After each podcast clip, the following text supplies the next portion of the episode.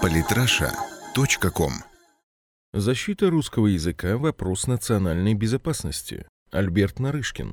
26 мая президент Владимир Путин принял участие в первом заседании Общества русской словесности, которое было недавно учреждено как правопреемник Общества любителей русской словесности, действовавшего с 1811 года. Но риторика порой напоминала заседание Совета Безопасности.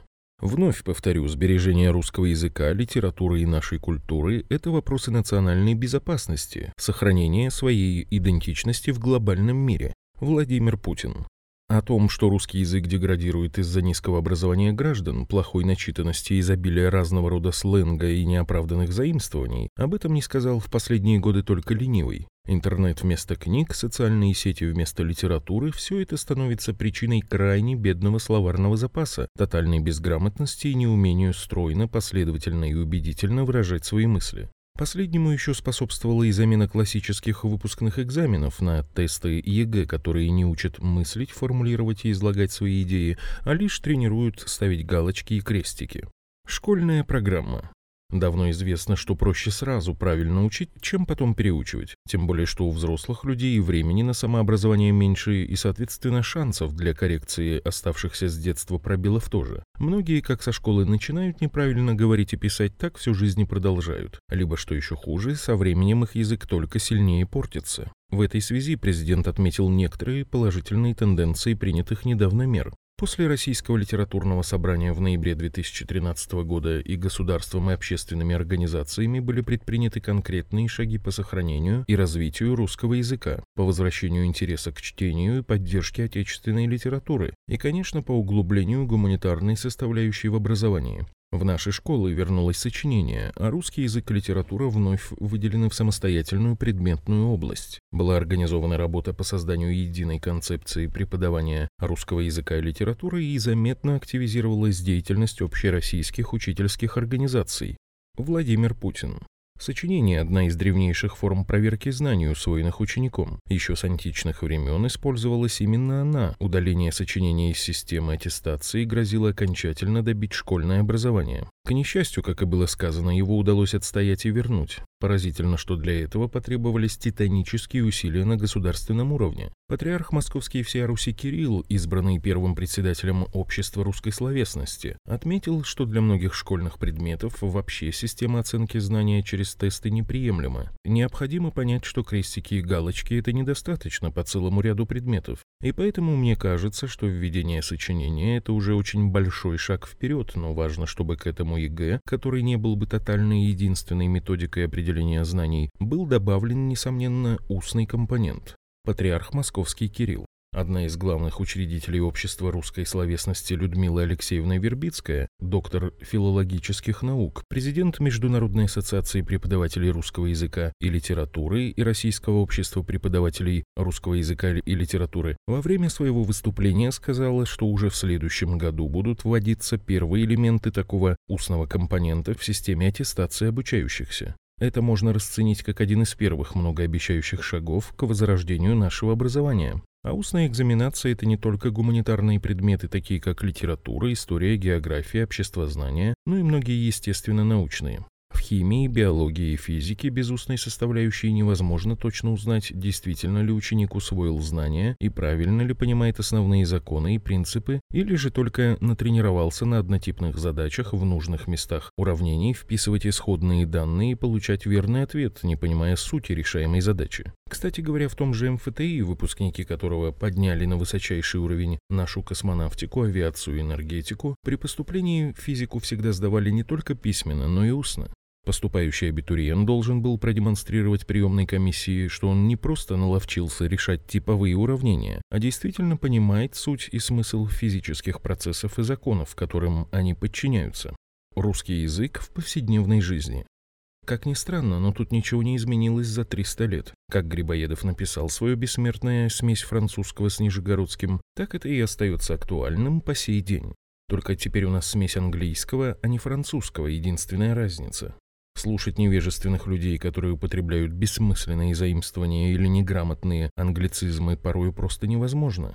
Например, только в наших кафе и ресторанах можно заказать фреш – безумный модный перевод, обозначающий свежевыжатый сок. Хотя по названию можно решить, что посетителю предлагают ту самую свежесть, которая, согласно Булгакову, бывает только первого сорта. В английском употребляется исключительно freshly pressed или freshly squeezed, обозначающее, что сок выжатый, а не свежий. Для ясности могут написать not from concentrate. А чего стоит невежественное заимствование «паническая атака»? Почему только паническая? Почему у безграмотных англоманов не бывает сердечной или желудочной атаки? В отечественной медицине всегда был для этого термин «приступ паники», а также сердечный приступ или желудочное расстройство, в то время как в английском языке это все действительно звучит как panic attack, heart attack, stomach attack. Как можно говорить паническая атака и одновременно с этим сердечный приступ? Это напоминает географические безумия вроде Санкт-Петербурга в Ленинградской области или Екатеринбурга в Свердловской. Вот Юрий Поляков, главный редактор литературной газеты, жалуется на то, что столичные бизнесмены уже мыслят исключительно на английском, в результате чего нас в России окружают сплошь английские названия. Литературная газета уже несколько раз обращалась по однотипным случаям. Ну зачем же вы называете свою организацию, например, Food City? Найдите какое-нибудь русское название. Нет, отвечают нам обязательно только City. Юрий Поляков. В некоторых европейских странах вообще доходит до маразма. Как писал Кирилл Азимко в статье «Угроза кириллицы со стороны латинской письменности растет», в этих странах додумались до невероятного писать слова родного языка латиницей, Используя компьютерный термин транслитом, как пишут люди, у которых не установлена нужная языковая раскладка, из-за чего они вынуждены использовать латинские буквы для написания слов. Например, в Сербии экстравагантно поступила одна газета. На бумаге она кириллическая, называется «Вечерние новости», а в сети публикуется на латинице. В таких странах использовать вместо собственной родной письменности жуткий транслит считается признаком европейскости и приверженности общим ценностям. Вопрос алфавита принял политический оттенок. Проевропейские партии и прозападная часть населения чаще используют латинский алфавит, а консервативные и пророссийские силы – кириллический. И так из века в век, еще со времен Петра I, безграмотные и невежественные люди, желая казаться наоборот образованными, современными и профессиональными, создают нам этот синдром. То смешение языков немецкого с нижегородским, то французского, то вот теперь английского. При этом их попытки выглядят как жуткая пародия одновременно и на родной язык, и на английский, на который они зачем-то пытаются притязать. Вместо того, чтобы хоть один из двух языков выучить основательно, люди в результате не знают толком ни одного, ни другого. Язык как условие выживания нации. Очень своевременно вспомнил наших великих писателей и литературных критиков, образованнейших и умнейших людей своего времени Игорь Волгин, президент фонда Достоевского. Чаадаев говорил, что русская национальная идея – это есть русский язык, что есть наш пропуск в историю и сама история, а также предрекал, что не менее всего двух-трех поколений может привести Россию к исторической смерти. Это очень точно сказано, потому что язык – это не писанная конституция государства. Игорь Волгин. Сказано потрясающе точно и правдиво, а потому немного ужасает, учитывая, какую степень деградации родного языка мы позволили себе допустить. Об этом же говорил на заседании съезда общества русской словесности и Владимир Путин. Здесь уместно вспомнить мастера слова Александра Ивановича Куприна. Он называл русский язык историей народа и путем цивилизации и культуры, считал его изучение и сбережение не праздным занятием от нечего делать, но насущной необходимостью. И это очень глубокое, справедливое утверждение. Вопросы русского языка и литературы мы обсуждаем не впервые, и они заслуживают, может быть, и большего, чем сделано до сих пор, и большего внимания. Потому что речь идет о сохранении не больше, не меньше национальной идентичности, о том, чтобы быть и оставаться народом со своим характером, со своими традициями, со своей самобытностью, не утратить историческую преемственность и связь поколений. Для русских это означает быть и оставаться русскими.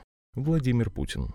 Россия по праву гордится тем, как научилась интегрировать в одном государстве самые разные народы, национальности и конфессии, как помогла каждой из них сохранить их самобытность, культурные традиции, язык и обычаи. И вот, кажется, наступает момент, когда нам стоит поучиться у наших же национальных республик и малых народностей. Они-то берегут свою национальную идентичность, они требуют бережного отношения к своему языку, требуют для него прав и гарантий сохранения. Именно в этом они видят залог сохранения культуры предков и своей национальной идентичности, передачи потомкам своей истории и своих традиций, а не чужеродных. Похоже, что русским тоже стоит начать серьезно относиться к своему языку, религии и культурным корням, не разбрасываясь этим богатством словно бросовым товаром. Мы нация со славной историей и богатыми культурными традициями. Так нам ли превращаться в Иванов родства непомнящих, променяв это на глупое и ненужное подражание чужой культуре и обычаям? Если что-то из достижений Запада мы считаем уместным принять, то можем сделать это так, как делали наши композиторы XVIII-XIX веков, как это делал Чайковский, как это делали наши живописцы и скульпторы. Эти русские перенимали западное общественное устройство ровно в той мере, в какой считали нужным, с учетом наших собственных традиций и условий. Также делали Китай, Япония и другие азиатские страны, которые в мыслях не имеют отказаться от родного языка или родной культуры, заменив их на ущербный вариант западного культурного наследия. О необходимости поддерживать и развивать родную культуру, исходя из собственного опыта и лучших примеров западной работы в этой области, говорил Владимир Путин. И, конечно, правильно будет обратиться и к лучшим мировым традициям, к лучшей мировой практике, учесть опыт коллег из Королевского литературного общества Великобритании, Итальянского института культуры и Испанского института Сервантеса, Немецкого института Гёте и Китайского института Конфуция, в том числе в вопросах популяризации национальных языков и культуры за рубежом. Еще раз хотел бы повторить, литературное наследие России уникальный по своей выразительности и многогранности русский язык – это наше национальное достояние достояние, которым мы по праву гордимся и которое обязаны сохранять. Самые интересные статьи о политике и не только. Читайте и слушайте каждый день на сайте polytrasha.com.